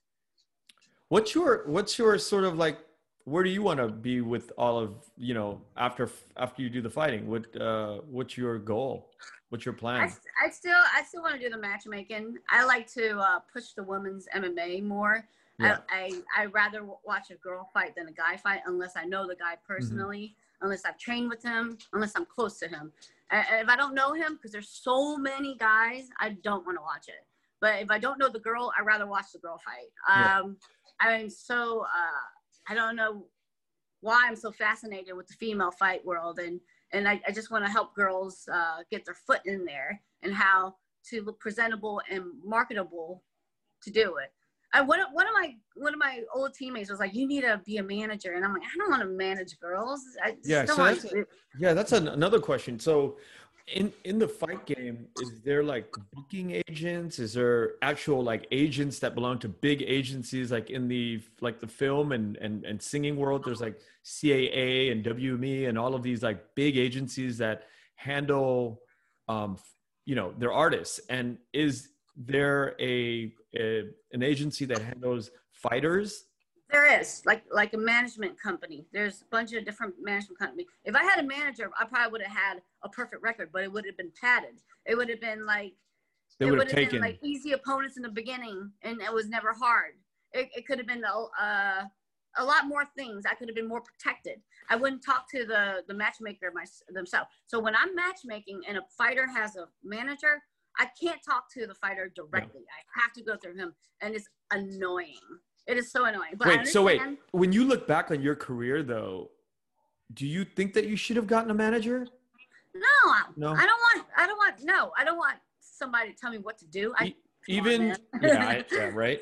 But Yeah, even with yeah. the even if it gave you a better record and it gave you a different kind of future, I, I kind of yeah maybe, but I I like to take that chance, and I don't want to be protected or or somebody telling me no, I can't do it. I I, I just, it's not my style. I just can't do it. It make me rebel. Some people need guidance. Some people need managers. They're the type of people that need those type of people. I don't. you're all I about the yeah being a free I agent. just can't. Yeah, None of my none of the females in our family can. I mean, yeah, you're no. right. You're absolutely right. it's true. Very very strong females in in the family. hmm Yeah.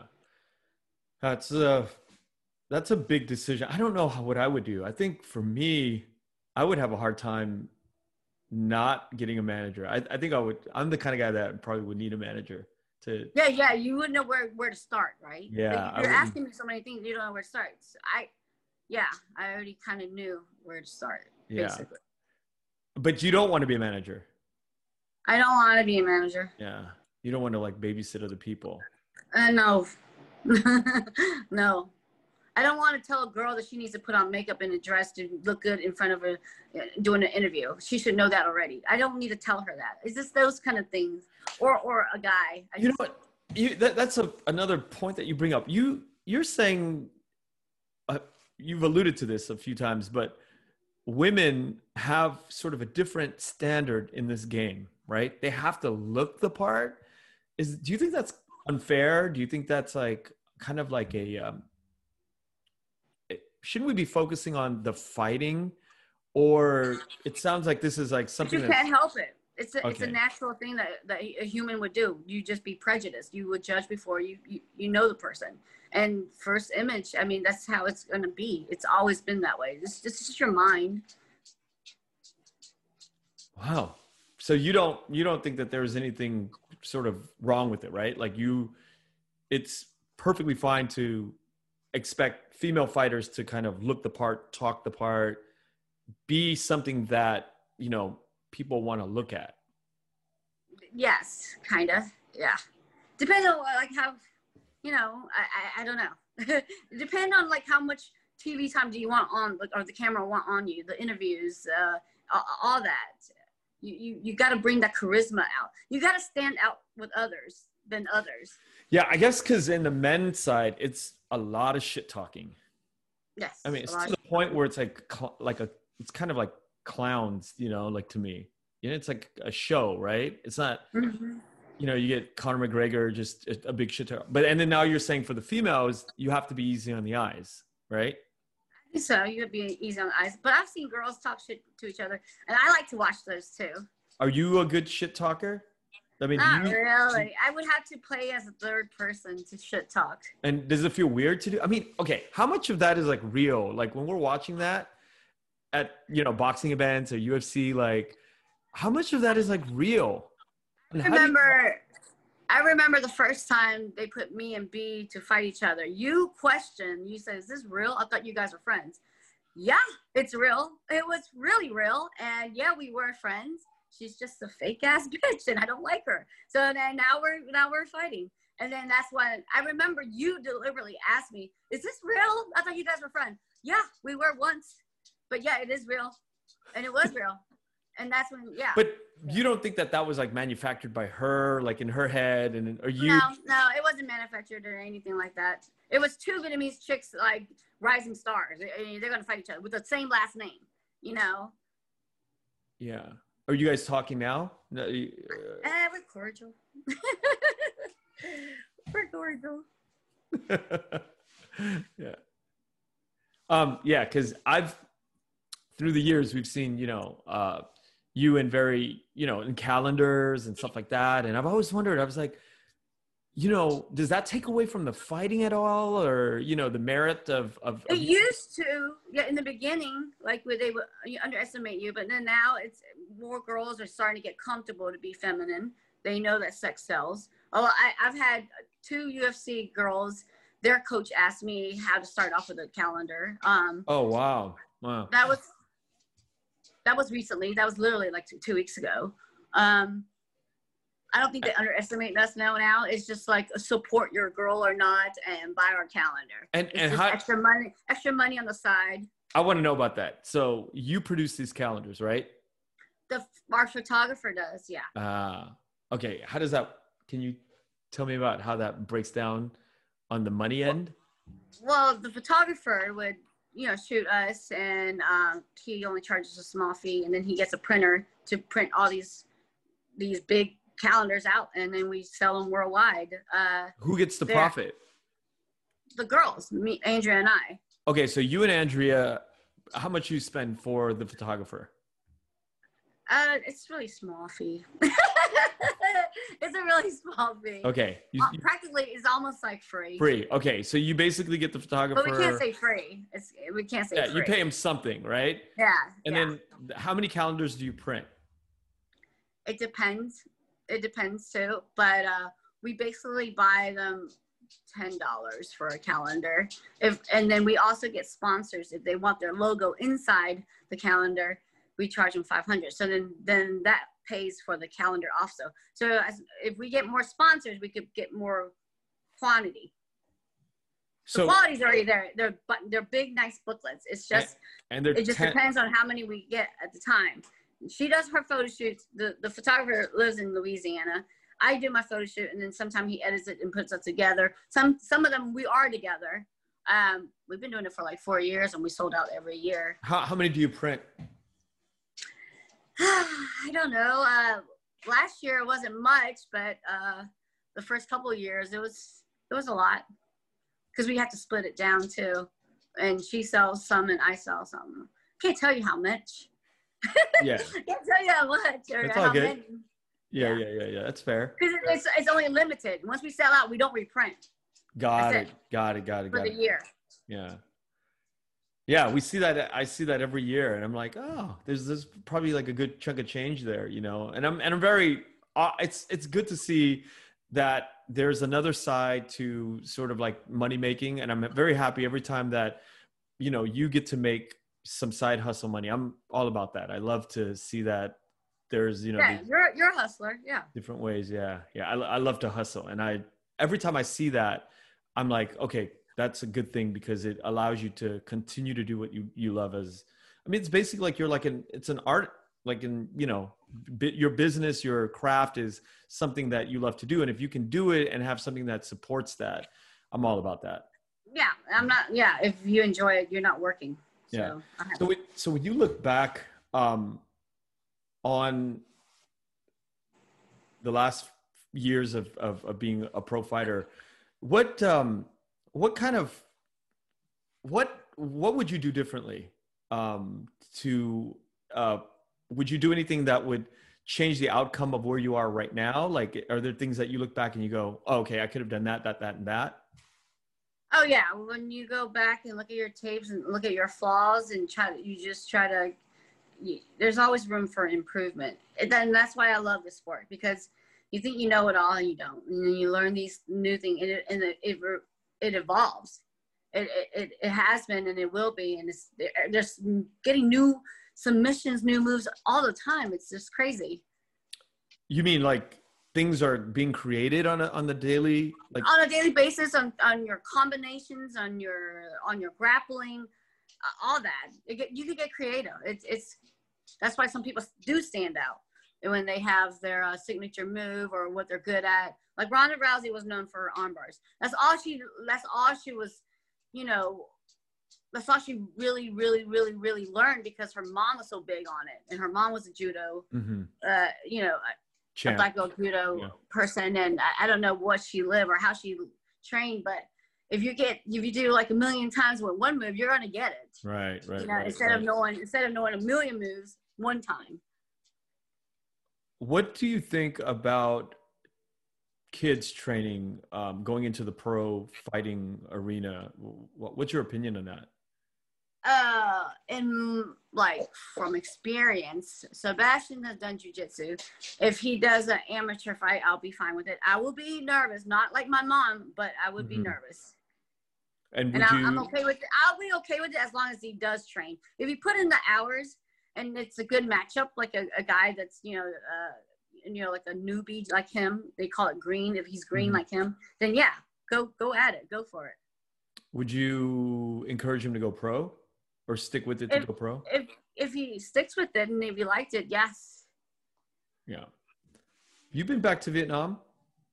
I have not recently. No, but you have been. I have been. You? Yeah. What what uh what was that trip like? The What- what first time, well, the it? first time, yeah, I'm sorry. What was it leading up like what made you go to Vietnam? What inspired you to go and how did you get there? Well, my dad always asked me to go, um, and I wouldn't go because it's just too far, and I didn't want to be that far away from home. Home to me is in America. I'm sorry, it is. I was born here. I, it's just the way it is. But after he died, I was like, well, now I got to really check out Vietnam. So when he died, my, one of my sponsors offered to pay me pay for me to fly to go to his funeral in Vietnam. I didn't want to. I didn't want to face death. I didn't want to face him. I already saw him Thanksgiving. He died December 16th, like literally like three, four weeks after that, or two, three weeks. So I was fine not being able to see him. I just needed to close it up and then go to Vietnam. So that's how that's how it all started. So the uh, so uh, my sponsor paid for it, plus Saigon Sports Club uh, wanted to sponsor me with my training and. How did you find how did you find them? Um, I think I remember I asked you or Tommy about uh, do they have fights in Vietnam? You you said that we're too poor, we don't have anything. Well, they're I don't think- modernized over I there. don't think I said. Like, Yeah, I don't think I said that. so I I don't know how I forgot how I found them, but we got to talking. I told them I'm coming to Vietnam, and they were like. Why don't you come stay with us and uh, stay for free, and we'll do like a video and blah blah blah. I met the owner; he was super cool. Uh, then he, uh, yeah, he, he gave us a bunch of gear and uh, let us train for free. His facility is great. I don't know how much people charge to stay there, but it's expensive because it's like State of the like art. five like a five star. Yeah. You don't even think you're in Vietnam when you walk in. It's humongous. Yeah, I think that's the big misconception. That's why I don't think I said that they're too poor. I, I would never make a comment like that to you um, or anybody because I, you know, I go back very before COVID. It was like three or four times a year. So I'm, Or maybe it was Tommy then. I can't remember. yeah, It was, could it was you or him because I Yeah. asked. yeah. I mean, people, Vietnamese Americans, sometimes we don't um, realize how advanced a lot of things are in Vietnam. Yeah. so advanced. I mean, what kind of um, what kind of direction do you think Vietnamese uh, MMA or martial arts is headed? Uh, it's growing. Um, they have a boxing team in that Sports Club, and those guys are fast. Like you think Mexicans are fast? Them Asian people are fast too. Mhm. And and and I watched them spar, and my trainer and I were, were like actually like wow, like in awe because it's it's Vietnamese people. Yeah, yeah. Yeah. Did you did you say you sparred at uh, the the Saigon Training Center? You said. Mhm. Who did were there women that you could spar with? there was I, they they teamed me up with this big old big old girl. she wasn't Vietnamese. She was Chinese or something else. I did really well with her. Uh, we did Muay Thai, and um, yeah, there's some girls in, over there too. Yeah. And w- do you think you'll ever go back and you know spend time in Vietnam or be part of that industry in Vietnam? Of course, why why wouldn't I not? I would if I if I ever go again. Oh no, but it's not something that you consciously sort of like. It's not something on my head. Yeah. Not not in the near future or anything like that. Yeah. Not yet. You know, as I as I've talked to you in the last hour or so, I can't help but you know ask you, what do you think of like? Do you think training has more to do with somebody's ability, or do you think it's like this natural, innate sort of talent that is God given? I think it's both. It's And, you both? know, yeah. what do you both. weigh What- what do you weigh more on you know what do you lean towards one side more well you know comprehend like you have to comprehend what's going on with the moves and and, and all that so it is training uh and having the ability and and wanting to accept that you could be vulnerable to train like that in bad positions and stuff like that i think that it, goes both i think it's it's totally both Yeah. Training is uh, training is harder than the fight. The fight's the fun part. Like it's already done. The training, the whole eight to ten weeks where you're like grinding and grinding, trying not to trying to be injury free and watching your diet and keeping up with your stamina and your endurance, all that. That's the hard part. What do you What do you have to say to? Okay, obviously, I have a daughter, so I would love to hear what you would say to young girls um, going into the fight game. Any word of advice? I would I would tell I would say if she wanted to, then she would try to fight as much as she can as an amateur hmm to get all the experience. And how long do you stay in that amateur game? I don't know. Just depends on how, when she started, how serious she takes it. You know. Yeah. I don't know if I want her to be a fighter. I. I don't think I'd mind it, but I mean, I, I think I do want her and my son to train in Brazilian Jiu Jitsu. Um, I think I. That's a good start. Yeah, yeah. I think that's a mandatory thing. Just like I think for me, uh, piano is a, a mandatory thing because it piano helps with structure. It actually helps with math, helps with a lot of critical thinking, and I think jujitsu also does that for your body and for your motor skills. And I think it's good for uh, confidence in, in children. So I think piano and jujitsu for me is a requirement. At least a few years of that for for for both my kids. Um, Well, there you go. yeah, yeah. So, what went on? You know, I was there when you were in that fight where you broke your arm. What Mhm. went on, like in your mind? I've never had a chance to, to really debrief and talk to you about that, but what went down in your head? Oh. Well, I think it was round three, and I was far away where I didn't have to like even get kicked. But she was kicking so fast, I wanted to catch the kick to block it and kick it, and then curve around and catch it. And um, when it broke, and you're trying to put your hands back up, I saw it dangling, and I'm looking over in my corner, my coach, and I whisper to him like it's a secret. I was like, "My arm broke. Mm. Like, like what do I do next?" Like your brain is my brain, not not anybody else's. I'm talking about my experience my brain was like, what do you do next after you break an arm? Like, like because you're trained to do so many things in bad positions. Of course, you're never trained to break an arm, but you're like thinking, and I'm still like in shock. I think my face showed it. My whole position was in shock, and I was still staring at it because I can't believe it just happened. And then she was coming towards me, and then the ref just stopped it because he knew something was wrong. And I was like, I broke my arm. And then they took me to the corner, showed it to the doctor. The doctors called the fight off. The only person who could stop a fight is the referee, the fighter, or the coach throwing in a towel, or a doctor. So the doctor just, yeah. Well, I, I wasn't gonna fight with a dangling arm. Um, no. Okay, It's not how- worth it. How, I know it's a dumb question, but how much pain did you experience at that moment? I swear to God, I did not feel You anything. thing? Yeah. I'm, I'm watching the instant replay on television and I'm holding on. I keep getting scared that I will feel it. So I'm holding on to it so it doesn't dangle down. And I, there's so much adrenaline that I didn't feel anything yet. So when I got inside the ambulance truck on the way to the hospital, that's when I asked for the, I don't know what they gave me, some kind of mm-hmm. painkiller, but I was just scared I was going to feel it. So I never really felt any pain, none. Oh, really? Until got, none until I got to the hospital. The hospital, they wanted me to hold on to this thing, and there's weight, like like a dangling weight, like the weight you weight lift, Yeah. and it's like 10 to 15 pounds. It's holding it down to, to align the bones that are broken.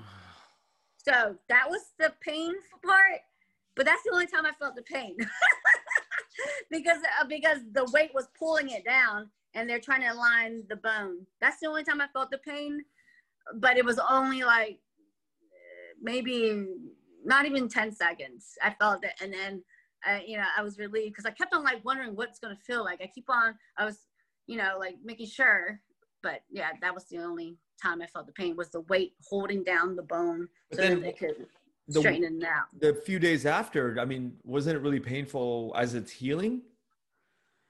Um, I was uh, prescribed for painkillers. I think it was like oxycodone or something. All I Mhm. took was Tylenol and ibuprofen. I didn't want painkiller. Painkiller makes me nauseated. It makes me throw up.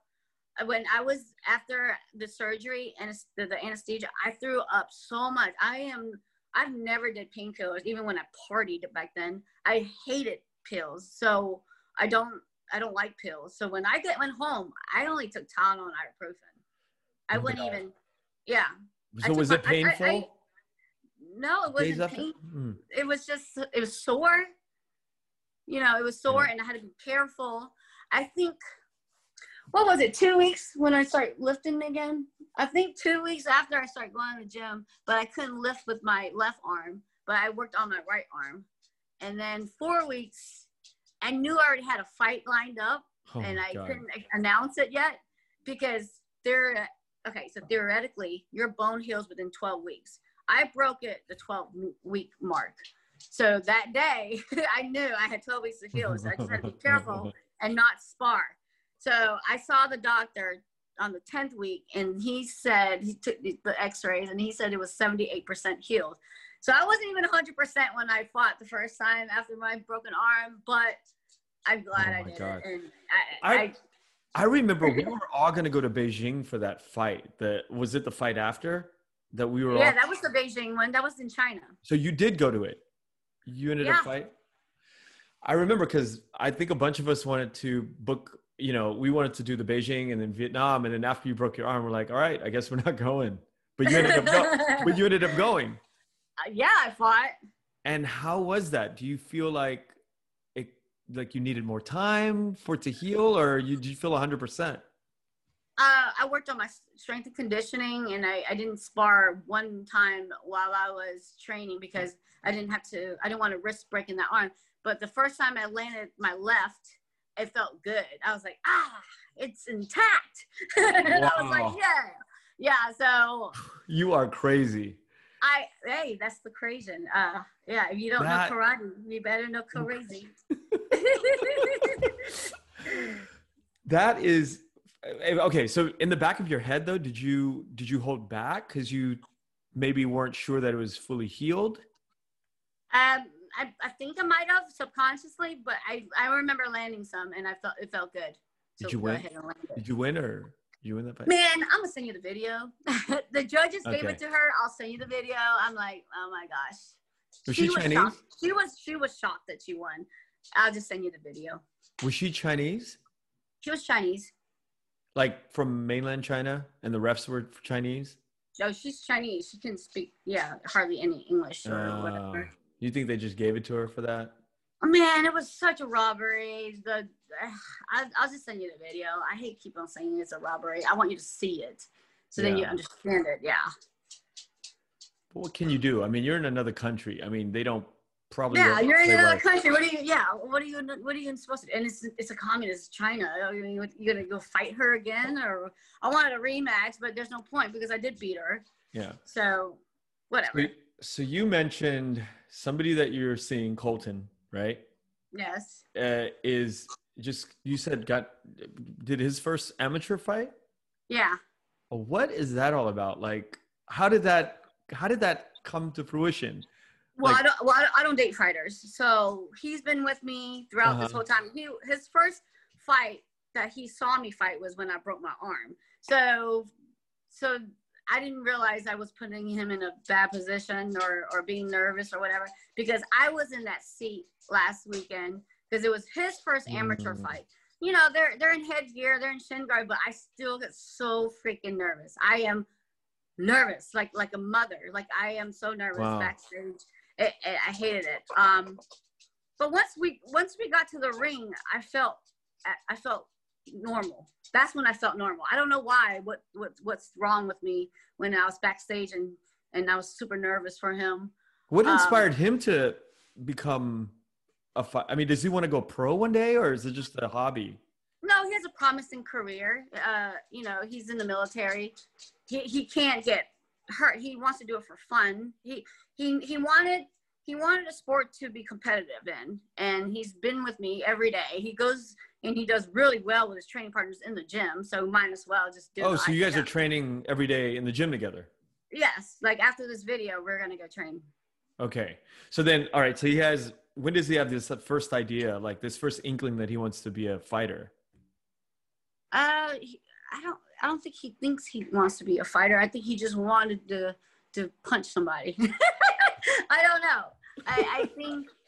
I just, I I just want a competitive he, he just wanted a competitive sport and he keeps watching me fight here and there i mean you're going to get influence a little bit here or there somehow Yeah. you know Yeah. he's holding mitts for me he's doing he's basically my training partner he does a lot for me And so he sees it he's in it he's in that world and he just wanted to do one It was a, I played football. he played football Mm-hmm. when he was younger i didn't you know my mom didn't put me in anything he got to play football i didn't Yeah. Contact sport. yeah He's, contact he's a, sport he's a Marine, right? Yeah. Yeah. I've, always wanted to ask him. You know, Tom and I were both Marines, so we, you know, we we we have a, a we have a profound respect for our fellow Marines. So thank him Yeah. for his service, and you know, um, I've always thought that you are like one of the most funniest people that I know. I mean, and I always, always, always in my heart of hearts know you would kill it if you worked in comedy. I'm, I'm gonna have stage fright i know i will Really? I know it's crazy. I'd rather fight in front of forty thousand people than than get on stage. I think I will have stage fright. I will. It's I so will crazy pause. You know, know. we this is probably the, the longest we've ever talked ever in our life together. yeah. And I've always thought, I've always known that you're very smart. You're um, you have a shit ton of experience, life experience that that are, is very unique. And I think that um, that comedy route, like I see you busting out these funny little quips all the time, and I'm like, it's so. wh- I, I think it's just for me. I, the project, I just project in my mind what a beautiful uh, future you would have as a comedian because you're like fucking funny, man. You make me and Liz and and all of our cousins like we roll, we die all the time. We like. So, is there ever a time in your life that you think that you would go down that route? Like I, I made my host, my co-host, commentating laugh. I love to make people laugh with a smaller group. So I guess I, this is my Amy part right now. I don't know, like the YouTube clip, all the interviews, those are pretty funny. But like, I don't think I could do like a whole stage uh, stand up yet. I, I don't know about all that. you, you know what what i what i see in in the parallels because when you look at like all of these um there's like a lot of obviously rogan comparisons you know uh f- to the fight and to the comedy world you know it's very it's, there's a lot of parallels that are very similar like uh the preparation the that it takes the technical aspect of comedy you know it's not only do you because i think for me when i look at you it's like the delivery. Your delivery is always like the zingers you know? That is sort of even like specific in fighting right? Because it's about a timing thing right? But it's even like on a technical level where you have to prepare your for the fight. You prepare and you just prepare for months and months and months. Same with i think with comedy. You just prepare. And i think once you do so much pre- preparation you might lose that stage fright yeah, maybe. Not yet. i think i think I'll, i I'll just keep doing these commentating these little little gadgets until you I get have used to, to I have to remember things, you know, like I have to remember things, my my my lines. It's just gonna, I don't know, I don't want that pressure yet. yeah yeah are you good And at I remembering pressure, things I'm not gonna do well. yeah are you good at remembering things No, no, not really. Some, I, I don't know. It depends on what it is. yeah But if it's funny shit, it, I should remember it because it's it's funny. I don't, I don't know. Yeah. Well, look, I've had such a great time today. Um, thank you so much for spending time with me. Um, I I hope we can do this again when um, you know in when you come to LA. I have a studio that uh, that I'm building right now, and I would love for you to come in studio. And uh, there's so much more to talk about. Put just put it that way. Yeah. Well, thanks for having me. This is Yeah. the longest I've ever done. Like I've never sat down. I, I'm I'm always I gotta go like 20 minutes. I usually be like 20 minutes. I gotta go. I gotta go. No, this is awesome. I I I love the long form, and I love the fa- the fact that you are so comfortable. You know, talking about you know your your history, and it's so fascinating. It's always been a very fascinating. Your life has always been very fascinating to me and to almost everybody in the family. We talk about you. You inspire a lot of us, and we um we are so uh, touched by the the way you've lived your life. I mean, it's so bold and daring and and so courageous, you know, to to to watch you transform from somebody who's been in juvie as a as a as a young woman and and to what you've done with your life today. I mean, you continue to inspire all of the young people in our family and myself too. I one day I can tell my children, you know, look at um, look at your aunt you know these are the things that she did and you know you can turn your life around at, at basically at any time and and point to somebody in our family that we know you know it's so inspiring thank you that was very nice yeah. thank you um, i will talk to you soon and uh, again thank you so much thank you bye okay. bye-bye Thank you for listening to The Vietnamese with Kenneth Nguyen. The Vietnamese is produced by Brittany Tran and Javier Proenza. Special thanks to Jane Nguyen, Catherine Nguyen, Tina Pham, Sydney Jamie, and Crystal Trin. Please find us on Instagram, Facebook, and TikTok at The Vietnamese Podcast. You can also find us on YouTube where you can subscribe, like, and comment. Please rate and give us a review wherever you find our podcasts.